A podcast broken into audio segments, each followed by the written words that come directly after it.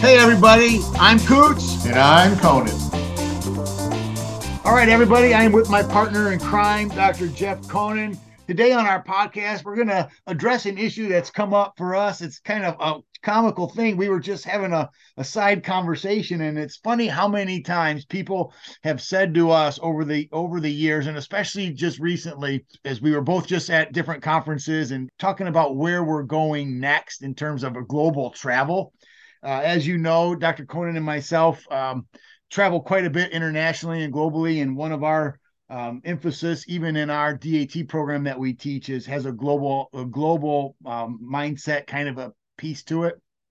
That's because of what what we bring, and and uh, and uh, and what people have said to us is, hey, do you need someone to carry your bags for you, or I can fit in your luggage, or something like this. When when they talk about, you know, you just got back from Italy, I'm leaving for Japan tomorrow morning. And uh, and all planning already a, a big tour in twenty-four uh, for Australia with several different cities and and all the stuff like that. I know you're planning Amsterdam and some things coming up as well. And and there's there's all we're always traveling. I mean, uh, you know, two or three times a year, uh, if not more than that. We've got some big international trip going on, and and people people are always wondering, well, how can I do that? I mean, I want I want to do that. They they they. have this image in their mind of the jet setter life, right? And it reminds us of, of a commercial, you know, years ago. I, I we're not promoting any products here or anything like that, but I, I do believe it was a Gatorade commercial or something with, you know, be like Mike, you know, and everybody wanted to be like Mike, and uh, and the Michael Jordan thing and, and all that. And and we kind of get a little bit of some of that is, hey, I want to do what Kutz is doing. I want to do what Konin is doing. And they get to travel. And you, you look at you look at Doctor Konin's, uh, you know, Instagram feed, and all he's doing is eating great pasta and eating great food, goofing around. And I'm in front of this priceless historical relic here, you know, and there's a picture of me here and a picture of me there. And, and then, you know, he always puts on Twitter, the the wheels up, hey, I'm heading here today and I'm heading there, and and you know, and we do that, and and uh and you know, it's it's a lot of fun, and it really is a lot of fun. But I think one of the things that's important for us to understand is, you know, it doesn't just happen. That we get to do that, and and you know, we don't want to toot our own horns, but you've got to do some work, you know, to get to that place. And uh, and it's not as easy as, hey, can I just jump in your bag with you, or carry your, you know, don't you need an assistant and all that. And and and while that's fun and neat, I mean, when we do get to travel with people, we usually pick, you know, our families, right, our kids or our, our spouses or whatever, you know, and and um, and uh, just kind of get get get your own gig. But uh, but anyway, I just wanted that's what we're going to talk about. And do you have any introductory thoughts on that, uh, Jeff? There, there isn't much left to say from how you introduced that, right? Uh, that is the question. Do you need an assistant? Do you need someone to help carry your bags? And what's your response? Probably the same as mine, right? You can do this too. You don't need to help me. You don't need to carry my bags. But we don't have anything different that you don't have. And you can do this too. You get to learn how to do it. And there's one word that all this stems on. And we'll talk about, like, yeah, we do only post the fun stuff, but the one word is relationships. What we do is go to other places where we have relationships. And by the way, many of those times, people from those other places come to the U S and they stay with us and they collaborate with us. And they cook on my gas grill, and they swim in my pool, and they go to the beaches with me.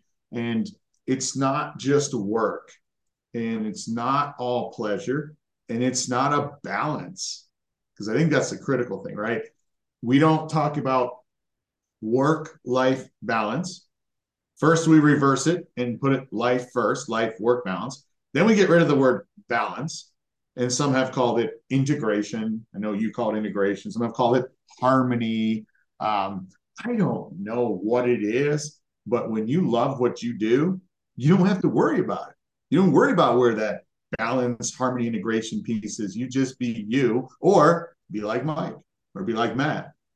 Right. You know, and I think that's, I think that's the key thing. And one of the things that I really want our listeners to understand is we do have this this crazy need or desire or auto, maybe it's just an automatic default from our from our culture and society to to separate these things out. And while we're not talking about a work-life balance thing here in, in our this podcast now and what it should be and all those things, there is the misconception um, that these are separate parts of our lives. And I do think it's very important to reiterate something that you mentioned, and that's the fact that these things that we are able to do are natural outworkings of who we are. They're natural outworkings of the things we do. And, and you know, I, I know it's laughable. And, and so I, I know this is a joke, so I don't want any hate mail or emails or anything like that. But, you know, I, I, I tell, I have told people, it's like, I haven't had a vacation in like fifteen years. You know, even though I'm here and I'm, I'm in Australia, I'm in Brisbane, I'm wherever I'm at, I'm, I'm, I'm doing these neat fun things, and I'm getting a lot of of, of R and R time as well. But every time I go somewhere, it's work related and vice versa. And, and and that's because of something that I've learned years ago, and even goes back to my own research in the whole contextual intelligence space. And that's the idea of we live under this this false uh, assumption of separate spheres, you know, the, the myth of separate spheres. I know we've talked about this before. Uh, well, I have a work life and I have a private life and I have a home life and all this kind of stuff. And one of the things that has enabled us to do what we do is we've kind of dismantled that, that myth. You know, we, we, we put that myth aside and saying that my life is integrated with all the other things that I do. And I think that's one place you can start. So if you're asking the question, how can I do what you do and create the opportunities that you've created? I say the first thing is there requires a mindset shift to understand that this work-life thing, this life-work thing, it's, it's, it's assimilated together. I don't do things that promote my career and then do something separate that promotes my personal family life, for example. You know, everything that I do is merged together. When I do something, uh, that's why I said, when we do get the chance to travel, I travel with, with my kids. I'm leaving for Japan tomorrow morning and my, my twenty-two year old son's coming with me. You know, it's just, it's just, he's modeled that and I've modeled that. And it's like, you know, it's going to be great. Yeah. I'm going over to do a lot of work, and I've got like four talks in two days and, and, and then meetings with other universities. And I'm definitely, definitely, definitely will be working. I've got about forty hours of work in a work week in like three days that I'm going to be doing, but I'm also taking my son with me. And, and we've got a few trips planned. We're going to, we're going to do some, some sightseeing things. And I'm really looking forward to spending that time with my As family. You should. Right. As you should. And, uh, and um, you know, anyways, my point is I'm doing both things. I'm going to have some really great quality time with my son, and we're really looking forward to it. But then I'm also working, and, and it's integrated together. It's mixed together. And you've got to create opportunities like that.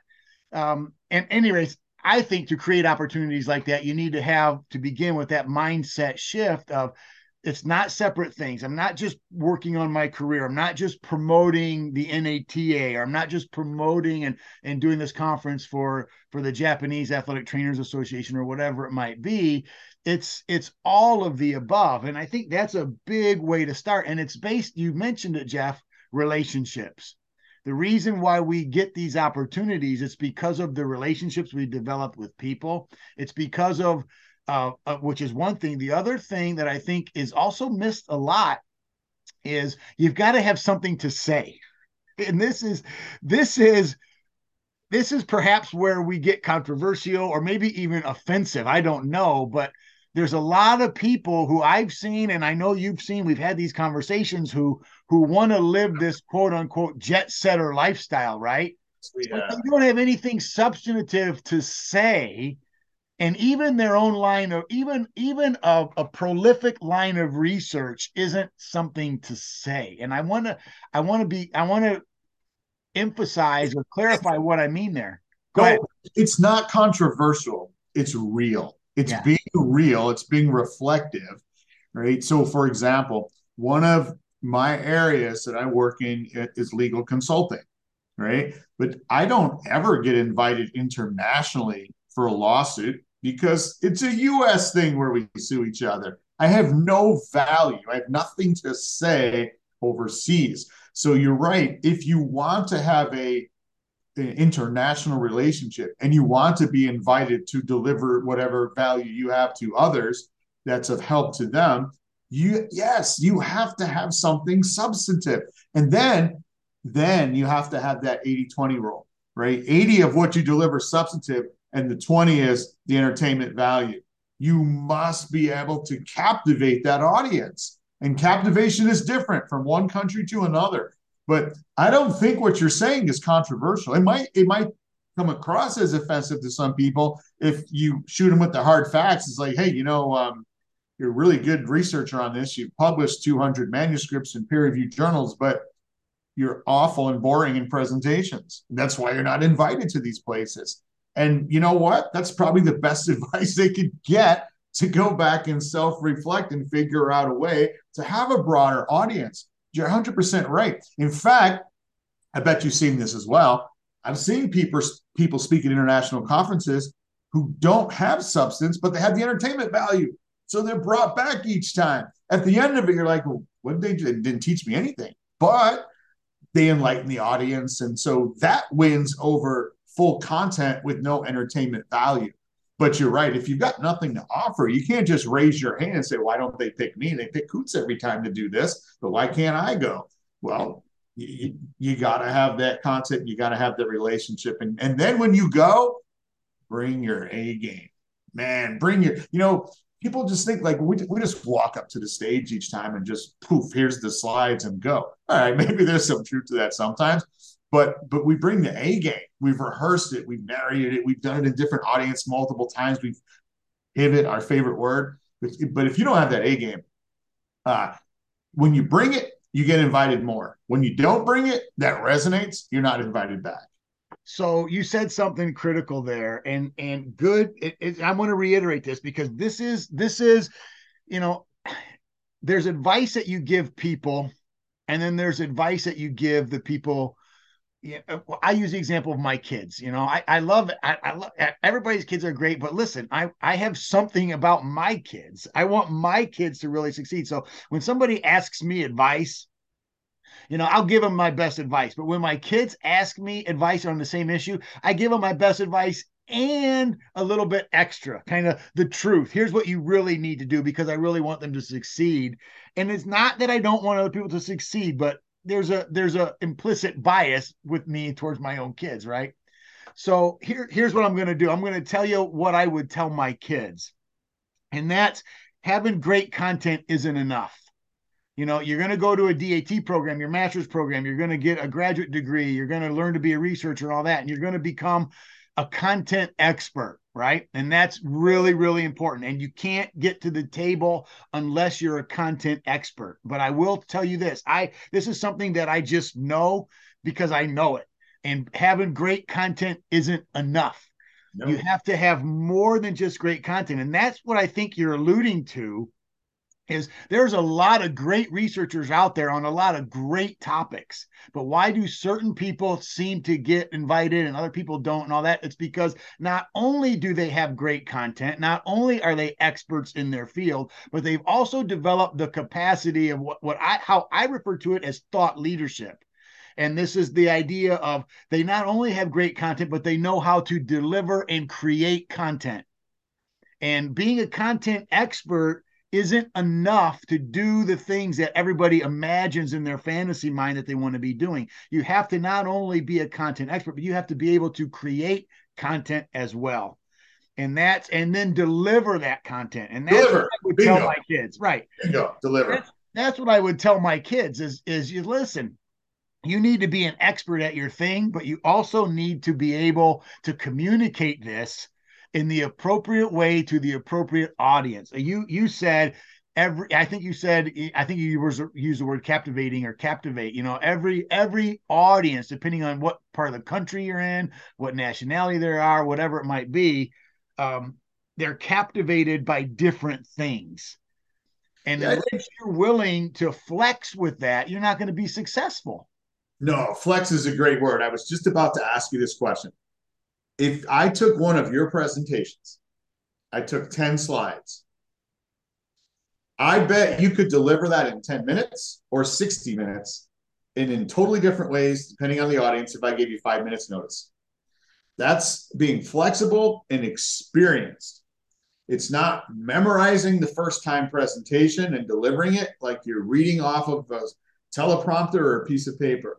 It's you being authentic, because content expertise means you own it.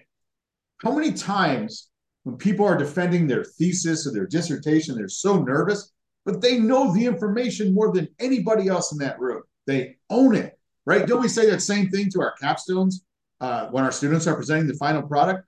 You own this. This is yours. You should be in the driver's seat. And then when you do it multiple times, now what's the difference? The audience, the timeline you have, the goals that you have in the delivery. I love that word flex. Flex is great. But bring, but bring us back to this point, this jet setting. Yeah, so we live in this social media world. So when we jet set, we tell people wheels are going up. And we tell them where we're going, or we make them guess where we're going. And then we post beautiful pictures of the food we eat and the landmarks that we travel to. But you know what I didn't post? You know, I just got back from Italy, right? What I didn't post was when I was doing discussion board postings for class at five in the morning so that I can enjoy the day in Milan, in Venice, or when I got back to my room and it was eleven p m and I have to go back and do more discussion boards or grade papers or answer emails or whatever it is. All you're doing is shifting the workday for yourself, but we don't post that. That's not terribly exciting in the Twitter or Instagram world. Maybe we ought to do it. Here's a challenge to you. I want to see pictures of you in Japan answering emails on your phone. No, we're not going to do it.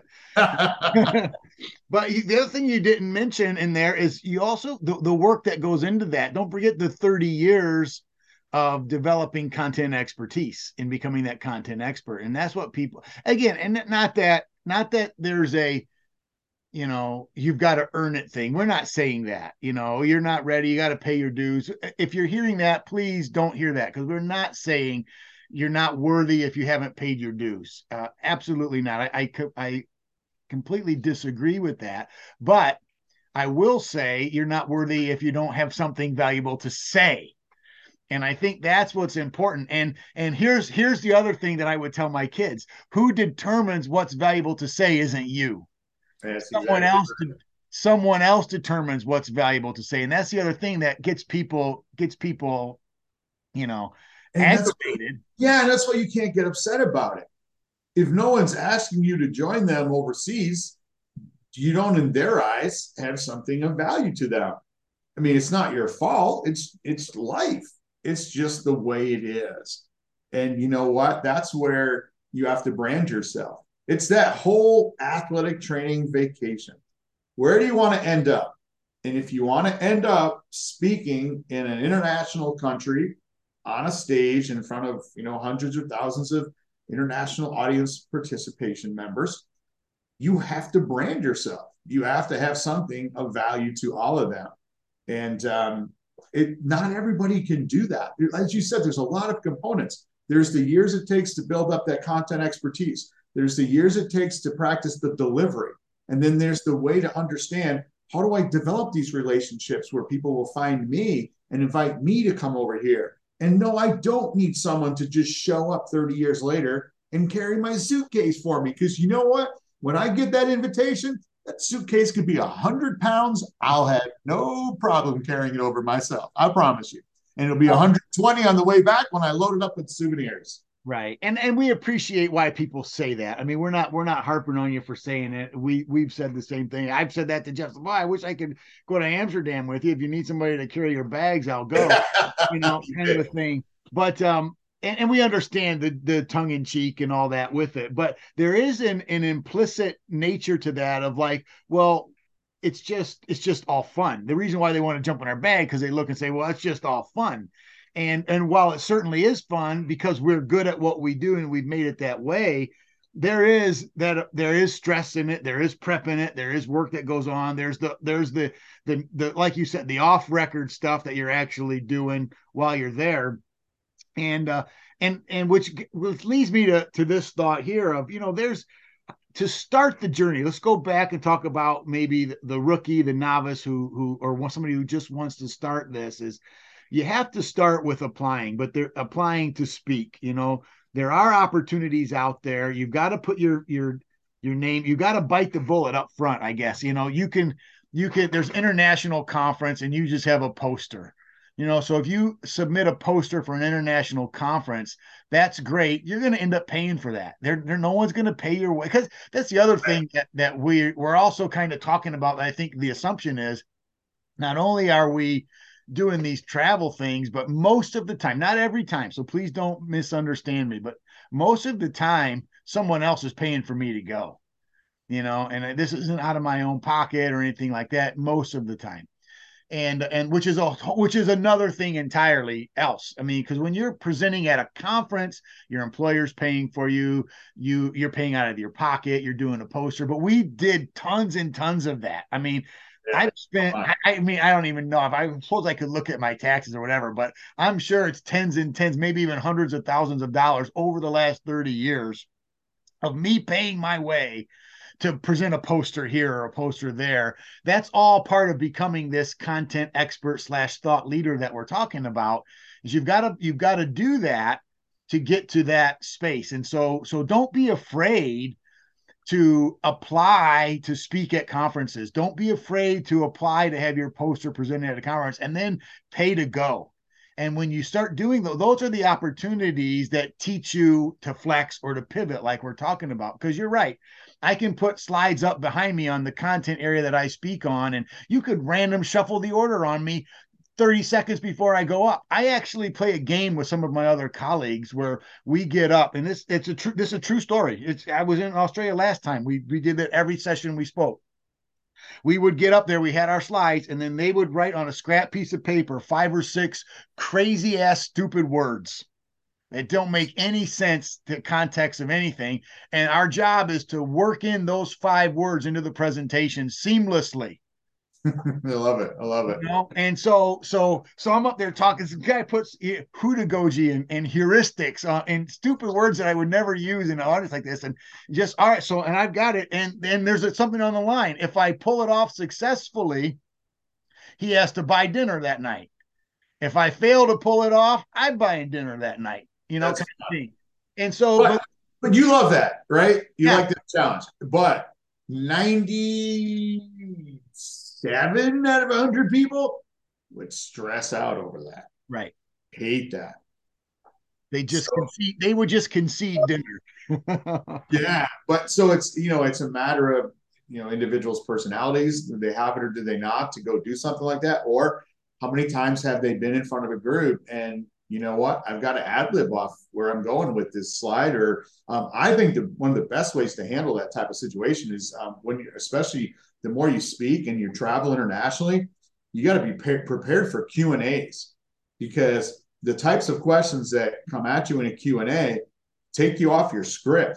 But if you know your content and you've got that presence about you, right, as a speaker, as an expert, you love Q and A. You thrive off of, because it's what you just described. I don't even know those five words. I don't know what this person who just stands up and raises their hand is going to say. In fact, some conferences, they don't let people do that. They're so worried about what people are going to say.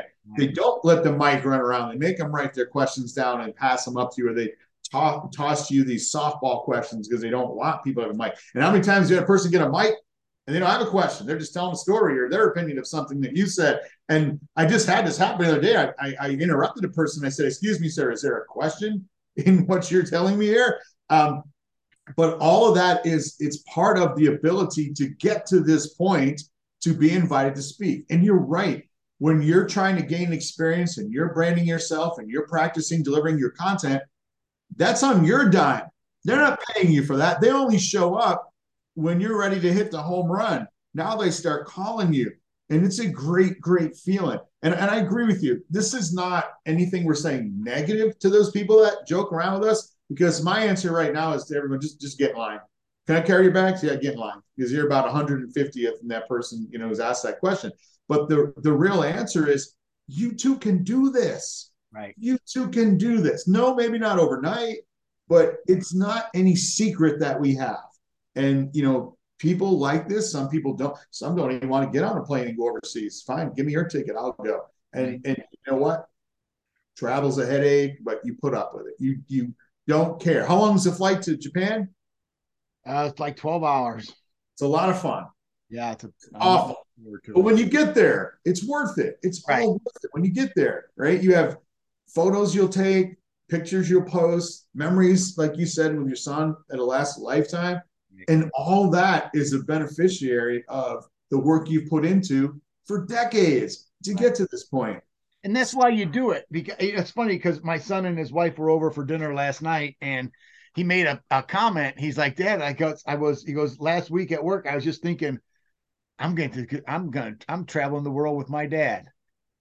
You know, and he actually said, and I started crying. He goes, "I'm sitting there because I'm at work, and I started getting emotional. I started, I had a tear come to my eye because I know that's that's something that you've wanted for decades yourself.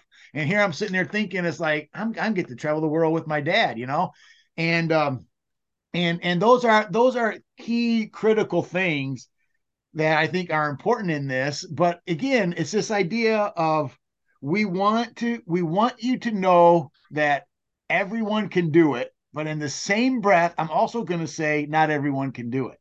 Yeah. And and and for the reasons you just said, some people aren't going to want to get on a plane. Some people, it's too risky. There's too much time involved. There's they they um. They don't have the right thing to say. Job. All those reasons. Exactly right. Exactly right. So so, it is important that you hear this, because it, it sounds obviously this this counterintuitive oxymoron kind of thing. Uh, I firmly believe, and I know you do too, that everyone can do this. I also firmly believe not everyone can do this. And and, and and I think, and and so I hope you hear what I mean by that and and and what's underneath that. I think everyone should try. Everyone has the capacity. Everyone has the same opportunity to be able to become a thought leader, a content expert who moves beyond the applying to speak to being invited to speak, which is kind of the what we're talking about, right? The continuum. If you start branding yourself, creating your image, creating your persona, creating your content. And that's one thing that people don't understand. I think we should maybe park there for a second, because we've been talking about content expertise, right? And one of the reasons why people can't do this is because they stick to only content expertise, and they forget that how, how they package it is important. You have to think about developing your persona, developing your image, branding yourself, how you do that. And, and we we think, oh, I've got this great information. I've got this awesome research study that was published in this great journal, and it's got ten thousand likes, and it's been cited four thousand times and all this stuff. That's wonderful, but you still have to, you, you, if you stand up there and just read it like you're giving an academic presentation, you're not going to get invited. No, and I want to add something to that. You make some great points. But I think it's really important to understand this too. The, the higher you get on that sort of ladder of uh, successful reputation, right? You are the invited person, you, you do have content, and you have delivery style now and brand.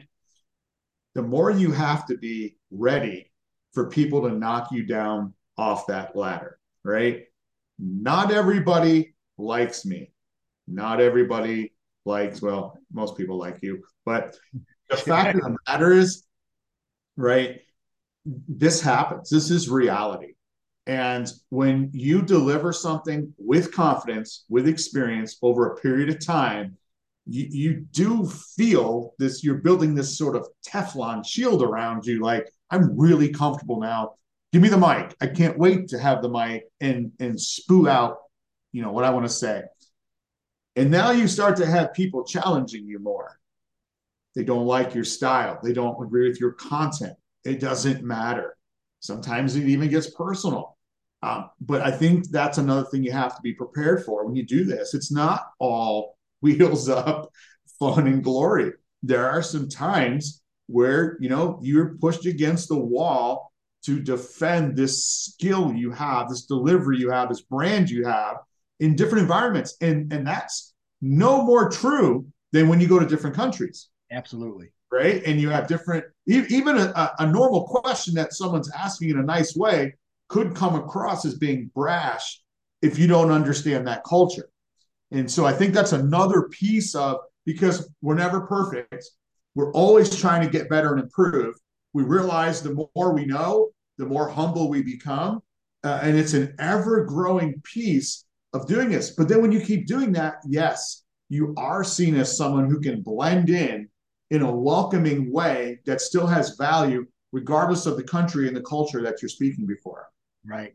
I think that's critical. You know, people are always looking to dethrone you, especially oh when you get to a certain point. And, uh, and that's something I know we both have experienced. And this is why I think it's critically important that there, that we distinguish between content expertise and thought leadership, because one of the ways that I have learned to flex and pivot when people are trying to dethrone you, A, that's normal and natural. So I never resent anybody for trying to dethrone me. I never resent anybody for trying to become a content expert in leadership and all that. More power to you. I'm your biggest fan and your biggest advocate.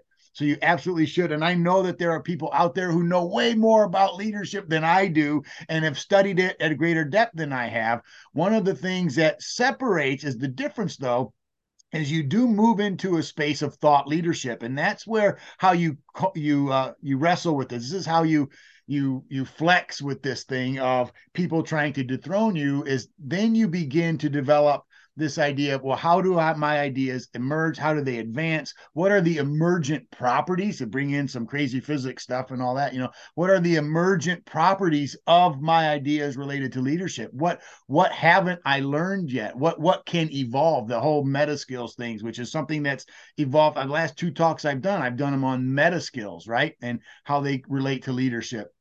And that's just, that's an emergent thing that's been happening, because there are people trying to, and there are people who are doing better on leadership than I'm doing, but there's, but then I have to flex as well. And when you get to that place of, of being invited and being a thought leader where your persona is set, your image and brand is, is, is mature, because it's never set, but it does become mature. It's always evolving. And that's part of the thing. That's another reason why not every, everybody can do it, but not everybody does, is because the ability and the willingness to, to flex, you know, with that and to pivot and to and to evolve with it, I think is really, really important. And and that's how you manage the people who are trying to dethrone you. You don't make them your enemies. No. You actually help them become the people that they want to be. And in so doing, you become a different person as well. And I, I, I believe that. So I don't know if that's good advice or not, but that's what I do. And, and I, it's, it's served me well so far. No, I think that's well said. And, and I think, um, you know, the take home message here is that don't be like Mike, don't be like me, don't be like you, be yourself, build your own brand, learn from others. And you have the same potential, although that word potential is really, really scary because it just means potential. Um, but if you utilize that potential and you learn from the people around you who can mentor you, you're absolutely right. Don't hate. Don't be jealous of them. Uh, you know, latch yourself on to people who can help you get to that destination. And you'll have every ability that I had and that you had to create these opportunities. And they're fantastic. They're not perfect. But boy, I'm not complaining. It's not easy to be overseas and post all these amazing photos. And then when something goes wrong, you know, the train broke down or whatever it might be, and you tell someone back home about it, they don't care. They don't care. You get no, you get no uh, sympathy points. No. So you like take- one of the things I'm stressing out about right now is so I get back. I get back from Japan and I know I'm going to be jet lagged however many hours and all that kind of stuff. I get back from Japan on the thirty-first and then I have a pretty high profile, high stress three hour workshop that I'm doing April first, the very next day, for a pretty demanding organization and group. And I'm going to, I'm going to get off the plane, hopefully get a nap, and then get up and have to walk over to the drive over to this, this company and do this thing that I'm doing for them. And I'm worried about being tired and fatigued and jet lag there. That's no one cares, dude. No one cares. It's stressing me out, but no one cares. No, they they don't care. So you, you spin it.